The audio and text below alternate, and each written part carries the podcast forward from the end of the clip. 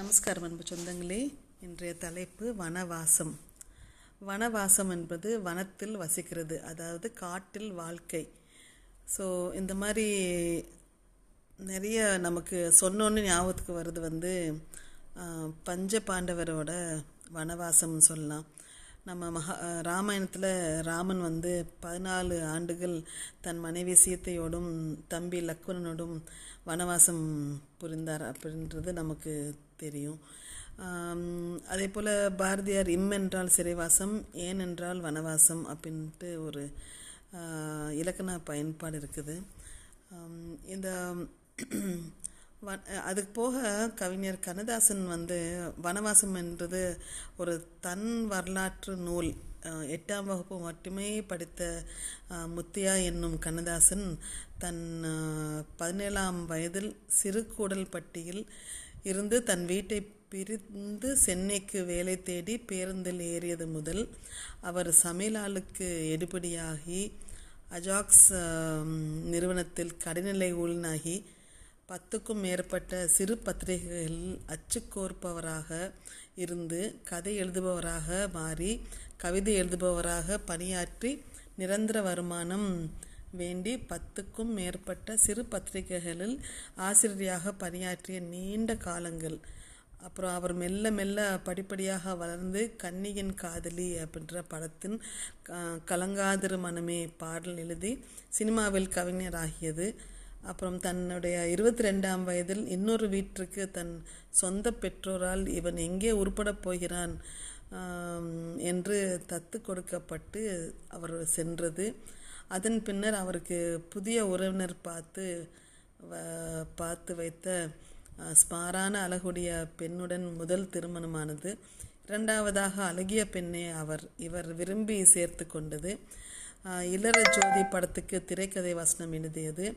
அவர் ஹிந்தி எதிர்ப்பு போராட்டத்தில் அண்ணாதுரை மீதான ஆர்வக்கோளாறினால் கலந்து கொண்டு ஒன்றரை வருடங்கள் சிறை தண்டனை பெற்று திருச்சி சிறை சென்றது. முதல் ஐந்து மாதத்தில் ஒரு நல்ல நீதிபதியின் கருணையால் கடுஞ்சிறை மீண்டது.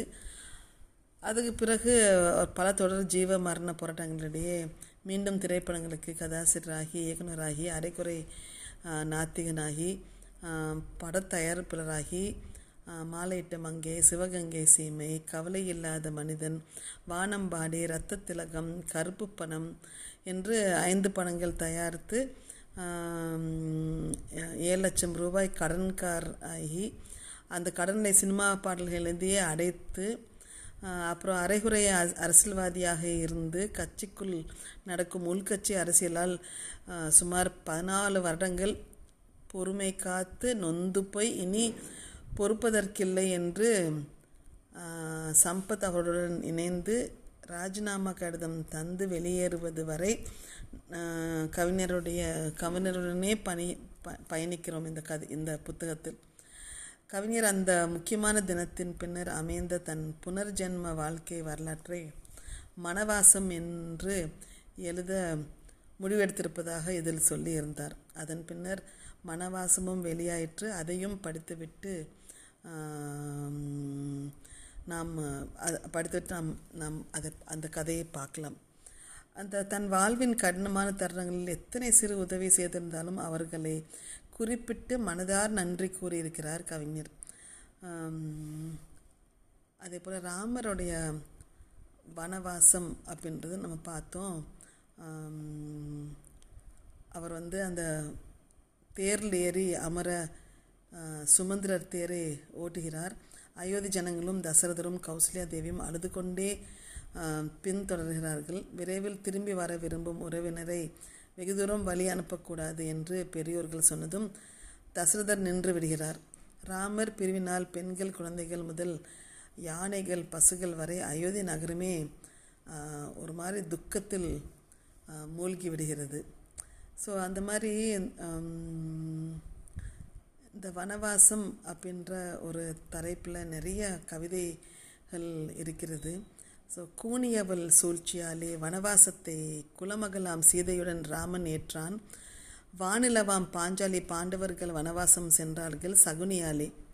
கானிடையே நலவனனும் வாசம் செய்தான் கால்வலையே நுழைந்திட்ட சனியினாலே. மாய்ந்தர்கள் ஒழுக்க நெறி கடைபிடிக்க மாண்பாக வாழ்ந்தவர்கள் காட்டினார்கள். என்று சொல்லி உங்களிடம் விடைபெறுவது உங்கள் மீனா ராஜா. நமஸ்காரம் அன்பு சொந்தங்களே. மெய்ஞானம். ஆதியும் அந்தமும் இல்லாத பராபரம் பேதமது ஆகிய புணரும் பராபரை என்று திருமந்திரம் சொல்கிறது. வெட்ட வெளியே மெய்யென்று இருப்போர்க்கு பட்டயம் ஏதுக்கடி குதம்பா என்று இந்த வெட்டு வெளியாகிய பிரபஞ்சத்தை குதம்பை சித்தர் குறிப்பிடுகிறார். உலகம் தோன்றி அதில் உயிரினங்கள் தோன்றி உயிரினங்களின் பரிணாம வளர்ச்சியின் பேரில் ஆதி முதல் மனிதன் தோன்றி மானுட வர்க்கம் பெருகி மனிதன் சிந்திக்க கற்றுக்கொண்ட காலம் முதலாக மனித அறிவு வளர்ந்து வந்து இருக்கிறது. இந்த அறிவின் வளர்ச்சி காரணமாகவே இன்றைய அறிவியல் புதுமைகளும் கலை புதுமைகளும் இலக்கிய இலக்கணங்களும் வளர்ந்து நின்று மானுட வாழ்க்கை மிளிரச் செய்து கொண்டிருக்கின்றது. இவை அனைத்துக்கும் அடிப்படை மனிதன் பெற்றுக்கொண்ட அறிவின் முதிர்ச்சியே ஆகும் அறிவு என்பது அறிந்து வைத்துக் கொள்வது என பொருள்படுகிறது. அறிந்து கொள்வதாகிய இந்த அறிவு ஞானம் என்ற சொல்லாலும் குறிப்பிடப்படுகிறது. இந்த அறிவாகிய ஞானம் இரண்டு வகையாக சான்றோர்களால் பிரிக்க பார்த்துப்படுகிறது ஒன்று விஞ்ஞானம் மற்றது மெய்ஞானம். விஞ்ஞானம் என்றது விக்ன ஞானம் அப்படின்னு பிரிக்கலாம். விக்ன என்றால் உடைந்த சிதைந்த என்று பொருள். விஞ்ஞானம் என்றால் உடைந்து பார்க்கின்ற அறிவு சிதைத்து பார்க்கின்ற அறிவு என பொருள்படும். இந்த விஞ்ஞானம் விஞ்ஞானிகளால் மூன்று வகையாக பார்க்கப்படுகிறது. அவை பௌத்திகம் ரசாயனம் உயிரியல் எனப்பன என்பன ஆகும். பொருட்களை உடைத்தும் பகுத்தும் சிதைத்தும் செய்து பார்க்கின்ற அறிவு பௌத்திக இயலை பற்றிய அறிவு. பொருட்களை உடைத்தும் சிதைத்தும் எரித்தும் காய்ச்சியும் ஆவியாக்கியும் ஒன்றை இன்னொன்றோடு கலந்தும் ஆய்வு செய்து பார்க்கின்ற அறிவு ரசாயன இயலை பற்றிய அறிவு. உயிரினங்களின் உடம்புகளின் இயக்க நுட்பங்களை கூர்ந்து கவனித்தும் அறுத்து கவனித்தும் அவற்றின் இயக்க பேதங்களின் பால் இருப்பதாகிய இயற்கை நுட்பங்களை அறிந்து தெரிதல் உயிரியல் பற்றிய அறிவாகும். மெய் என்றால் உடம்பு உண்மை என்று பொருள். மெய்ஞானம் என்றால் உடம்பை பற்றிய அறிவு என்பது நேர்பொருள். இதுவல்லாது மெய் என்ற சொல்லுக்கு உண்மை என்று பொருள் கொண்டு உண்மையான அறிவு என்று பொருள் கொள்ளலாம். விஞ்ஞானம் எவ்வாறு மூன்று வகையாக புகுத்த பார்க்கப்பட்டதோ அவ்வாறே மெய்ஞானமும் மூன்று வகையாக பகுத்து பார்க்கப்படுகிறது. அவை உடம்பு உயிர் மனம் என்பனாகும். உடம்பு எதனால் இயங்குகிறது? இந்த உடம்புக்கு நோய் நொடிகள் எவ்வாறு வருகின்றன? வந்த பின் மருந்து என்ற ஒன்றை எடுத்துக்கொள்வதற்கு பதிலாக நோய் நொடிகளே வாராமல் தடுத்து கொள்ள என்ன வழி இருக்கிறது? இந்த உடம்புக்கு இளமையும் முதுமையும் எதனால் வருகின்றது? இவற்றெல்லாம் ஆய்ந்து அறிவது உடம்பை பற்றிய அறிவு. உயிர் என்பது என்ன? இது மனித உடம்பில் எங்கே இருக்கிறது? மனிதனின் சகலமான இயக்கங்களுக்கும் இதுதான் ஜீவன் என்று ஆதாரமா? உயிர் போன பின் உடல் அறிந்து போகிறது அல்லவா உயிர் என்ன ஆகிறது? உயிரின் நிலை மரணத்திற்கு பின்னால் என்ன? மரணம் என்பது மானுடன் சகலமான இயக்கங்களுக்கு ஒரு இறுதி முடிவா? இந்த மரணத்தை மனிதன் வென்றுவிட முடியாதா? முடியுமானால் அதற்கு என்ன வழி? முடியாதென்றால் மரணத்திற்கு பின்னால் ஒரு வாழ்வு இருக்கிறதா? இவைகளை பற்றி ஆய்ந்து அறிவு உயிரை பற்றிய அழி அறிவாக ஆயிற்று. இந்த அறிவே ஆன்மாவின் துலக்கமாயிற்று. மனம் என்பது என்ன? இது எங்கே இருக்கிறது? இது ஏன் ஒரு நொடி கூட சும்மா இராமல் அலை பாய்ந்து கொண்டே இருக்கிறது? இப்படி அலைகின்ற மனதை கொஞ்ச நேரமாவது சிந்தனைகளே இல்லாதபடி சும்மா வைத்திருக்க முடியாதா? அப்படி சிந்தனைகளே இல்லாதபடி மனதை அசைவற்ற நிலைக்கு கொண்டு செல்வதால் மனிதன் பெறுகின்ற பயன்தான் என்ன? இப்படி மனதை ஆய்ந்து அறிகின்ற அறிவே மனதை பற்றிய அறிவு. இப்படி மூவகை பகுப்புகளின் கீழே விவரிக்கப்படும் விஞ்ஞானத்திற்கும் மெய்ஞானத்திற்கும் குறிப்பிடும்படியான ஒற்றுமைகள் ஏதும் இல்லை. ஆனால் விஞ்ஞானமும் மெய்ஞானமும் நிரம்ப வேறுபாடுகள் கொண்டது. விஞ்ஞானம் தனது சோதனை கூடத்துக்குள் சிக்குகின்ற பொருட்களை மட்டும் ஆய்வு செய்ய முடியும். ஆனால் மெய்ஞானம் கண்ணால் பார்க்க முடியாத கைகளால் தீண்ட முடியாத எந்த சூட்ச்மத்தையும் ஆய்வு செய்ய வல்லது. விஞ்ஞானத்திற்கு சோதனைகளான பர புறக்கருவிகள் தேவை. ஆனால் மெய்ஞானத்திற்கு கருவிகள் ஏதும் வேண்டாம். அது கருவியான மனமே அதன் கருவி. விஞ்ஞானத்தின் கோட்பாடுகள் முடிவுகள் விஞ்ஞானிக்கு விஞ்ஞானி நாட்டுக்கு நாடு காலத்திற்கு காலம் மாறக்கூடியவை. மெய்ஞானத்திற்கு கோட்பாடுகளும் முடிவுகளும் அன்றும் என்றும் இனி என்றும் நிலையானவை மாற்ற முடியாதவை. வேதம் கூறும் பிரபஞ்ச அறிவியல் இன்றைய அறிவியலார் பிக் பேங் என்னும் வெடிச்சிதறலில் இருந்து நாம் இருக்கின் இருக்கும் உலகங்கள் உண்டா என என்கின்றனர் சமீபத்திய ஆராய்ச்சிகள் இந்த ஊகம் தவறென்றும் மாறாக படைப்பு என்பது நுண்ணிய அணுக்கள் ஒரு நிலையிலிருந்து மற்றொரு நிலைக்கு மாறும் ஸ்ட்ரிங் தியரியாக இருக்கலாம் என்று காட்டுகின்றனர். வேதம் காட்டும் அண்ட சராசரங்களின் படைப்பை நோக்கினால் இந்நாள் அறி அறிவியலார் இன்னும் விருந்து சிந்தையை அடையவில்லை என்று தெரிகிறது. அப்படி என்ன விருந்து சிந்தனையை வேதம் காட்டுகிறது என்றால் நாம் இருக்கும் இந்த அண்டவெளி மட்டுமல்ல கோடானு கோடி அண்டவெளிகள் பல பல உலகங்களை தாங்கிக் கொண்டிருக்கின்றன. நமக்கு மேலும் கீழும் நமக்கு அப்பாலும் நம்மை அப்பால் கொண்டு பிரபஞ்சங்கள் இருக்கின்றன. இவை எல்லாம் பிரம்மன் என்றும் ரெண்ய கர்ப்பன் என்றும் சொல்லப்படும் இந்த முழு முதல் இறைவனின் கர்ப்பத்தில் உள்ளன. கணக்கிட இயலாதவையாக அவை உள்ளன. இப்படி பழைய பல பல பரிமாணங்கள் அதற்கு இருக்கின்றன என்று சொல்லி உங்களிடம் விடைபெறுவது உங்கள் மீனராஜா. நமஸ்காரம் அன்பு சொந்தங்களே. இன்றைய தலைப்பு மாசுபடுதல். நாம் அன்றாடம் மாசுபடுதல் பற்றிய செய்திகளை செய்தித்தாள்கள் மற்றும் தொலைக்காட்சியின் மூலம் அறிந்து கொண்டே இருக்கிறோம். மாசுபடுதலால் உலகில் வெப்பமயமாதலும் அண்டார்டிகாவில் உள்ள பனிமலைகள் உருகுதலும் ஓசோன் மண்டலம் சுருங்குவதாலும் சூரிய ஒளியின் அதிவெப்பம் புவியில் நேரடி தாக்கத்தை ஏற்படுத்துவதும் இவற்றால் வளங்களுடன் மனித வளமும் சீர்கேடு அடைவதும் தொடர்ந்து நடைபெற்று கொண்டே உள்ளன.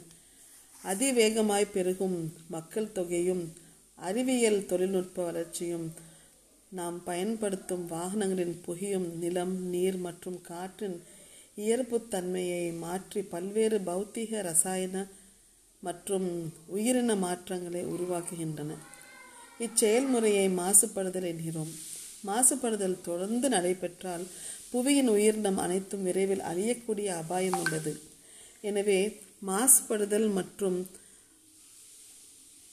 மாசுபடுதலிருந்து புவியை பாதுகாக்கும் வழிமுறைகள் பற்றிய கருத்துக்களை நம் அனைவரும் தெரிந்து கொள் கொள்ள வேண்டும். காற்று மாசுபடுதல் என்கிறோம் புவியில் உயிரினம் வாழ்வதற்கு வளிமண்டலம் இன்றியமையாதது இந்த வளிமண்டலம் பல வாயுக்களின் கலவையாகும். இதில் nitrogen oxygen argon carbon dioxide மற்றும் சில குறைந்த அளவுள்ள வாயுக்கள் அடங்கியுள்ளன. மனிதனுக்கு மிகவும் அவசியமான ஆக்சிஜன் வளிமண்டலத்திலிருந்து உள்ளது. ஒரு மனிதன் ஒரு நாளைக்கு சுமார் இருபதாயிரம் முறை சராசரி பதினாறு கிலோகிராம் காற்றை ஆக்சிஜன் வளிமண்டலத்திலிருந்து பெற்று வெளிவிடுகிறான். இந்த காற்று நாளுக்கு நாள் நச்சுக்காற்றாக மாசுபட்டே கொண்டே இருக்கிறது. மனிதன் சுவாசிக்கும் இந்த நாசுக்கா நச்சுக்காற்று அவனது உடல் நலத்தை பாதித்து கொண்டே வருகிறது. இந்த இயற்கை நிகழ்வுகளால் காற்று மாசுபட்டு கொண்டிருக்கிறது. எரிமலை வெடித்தலால் வெளிப்படும் தூசி சாம்பல் புகை கார்பன் டை ஆக்சைடு மற்றும் பல வாயுக்கள் வெளிப்படுவதாலும் விண்வெளியில் உள்ள எரிகற்கள் ஒன்றுடன் ஒன்று மோதி விழுவதால் தோற்றுவிக்கப்படும் தூசினாலும் செடியிலிருந்து வெளிப்படும் நீராவி நீராவி போக்கின் காரணமாகவும் நுண்ணுயிரிலிருந்து வெளிப்படும் கார்பன் டை ஆக்சைடு மூலமும் நிலம் மற்றும் கடலிலிருந்து வெளிவரும் உப்பு மற்றும் மண் பொருட்களாலும் காசு மாசுபடுகிறது. வீடுகளிலும் தொழிற்சாலைகளிலும் குப்பைகளை எரித்தல் மூலமாகவும் வாகனங்களிலிருந்து வெளியேற்றப்படும் நச்சுக்காற்று மூலமாகவும் தொழிற்சாலைகளிலிருந்து சுரங்கங்களிலிருந்து பெரிய நகரங்களிலிருந்தும் குவிக்கப்படுகின்ற திடக்கழிவு பொருட்களினாலும் அணுக்கரு உடைகளிலிருந்து அணுசக்தி வெளிவதாலும் அணுக்கரு பிளவு போன்றவற்றால் ஏற்படும் கதிர்வீச்சாலும் வீடுகள் மற்றும் தொழிற்சாலைகளிலிருந்து வெளியேற்றப்படும் புகை வெப்பம் போன்றவற்றாலும் காற்று மிக வேகமாக அதி அதிக அளவில் மாசுபட்டு கொண்டே இருக்கிறது. இதன் விளைவாக நிறைய ஹம், குளிர்சாதன பெட்டிகளிலிருந்து வ- மற்றும் நவீன பொருட்களிலிருந்து வெளியேற்றும் குளோரோ ஃப்ளோரோ கார்பன்கள் மூலியமாகவும் வளிமண்டலத்தில் உள்ள ஓசோன் மண்டலத்தை வேகமாக பாதித்து வருகிறது. இதன் காரணமாக புவியின் மேற்பரப்பில் வெப்பநிலை தொடர்ந்து அதிகரித்து கொண்டே வருகிறது. பசுமை இல் இல்ல விளைவு இந்த கார்பன் டை ஆக்சைடு மற்றும் பல வாயுக்கள் தொடர்ந்து வளிமண்டலத்தில் சேர்ந்து வருவதால் வளிமண்டலத்தில் உள்ள இந்த பசுமை இல்ல விளைவு அதிகமாக வருகிறது. இந்த புகை மூட்டம் பரவுதல் ஆகவாகவும் அதனால் ஏற்படும் மனிதன் ஏற்படும் உடல்நல சீர்கேடாகவும் இது தாவரங்களுக்கு ஏற்படும் பாதிப்புகளாகவும் இதுக்கு நம்ம பார்க்குறோம். காசு காற்று மாசுபடுதலை கட்டுப்படுத்துறது தான் இதுக்கு ஒரே வழி. அதற்கு என்ன செய்யணும்னா அரசு மற்றும் அரசு சாரா நிறுவனம் மூலம் பொதுமக்கள் அனைவருக்கும் மாசுபடுதல் பற்றிய ஒரு விழிப்புணர்வை ஏற்படுத்தலாம். இல்லாட்டி தொடர்ந்து மாசுபடுதல் நிலை நிலையையும் அவையும் அளவையும் கண்கா கண்காணித்து அதற்கு ஏற்ப திட்டங்களை வகுக்கலாம். இல்லாட்டி வளிமண்டலத்தில் மாசு பொருட்கள் சேராமல் இருக்க உரிய வழிமுறைகள் ஆராய் ஆராயலாம். நீர் மாசுபடுதல் அப்படின்னு பார்க்கும்போது இந்த இயற்கையில் மண்ணரிப்பு எரிமலை வெடிப்பு நிலச்சரிவு உயிரினங்களின் அழுகிப் போதல் ஆகியவற்றால் நீர் வந்து மாசுபட்டு கொண்டிருக்கிறது. ஆறுகள் அறிந்து வரும் பொருட்களும் கடத்தி வரும் பொருட்களும் நீரில் கலந்து நீர் தூய்மை கேட்டை தோற்றுவிக்கிறது. மனிதனின் அன்றாட நடவடிக்கைகள் மூலம் நீர் மாசுபடுதல் அதிகமாக நடைபெறுகின்றது.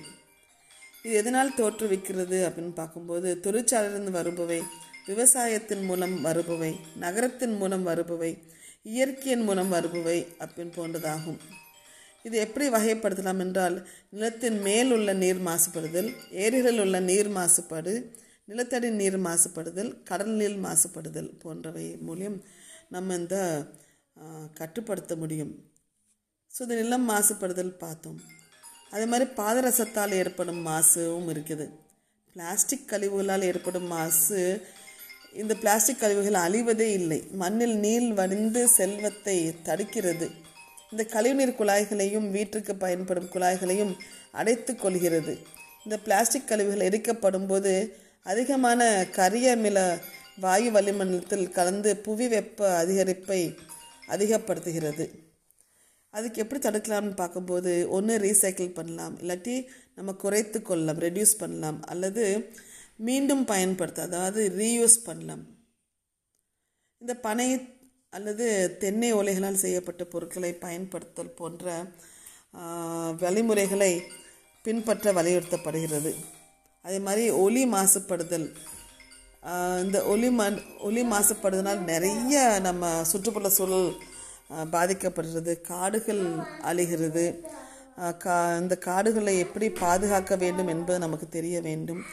புவியின் வெப்பம் அதிகரிக்கிறதால் நிறைய பாதிப்புகள் ஏற்படுகின்றன போன்றவற்றை சொல்லி இந்த இந்த மாசுபடுதல் மிகவும் மோசமானவை. அதை கட்டுக்குள் கொண்டு வர வேண்டும் என்று சொல்லி உங்களிடம் விடைபெறுவது உங்கள் மீனராஜா.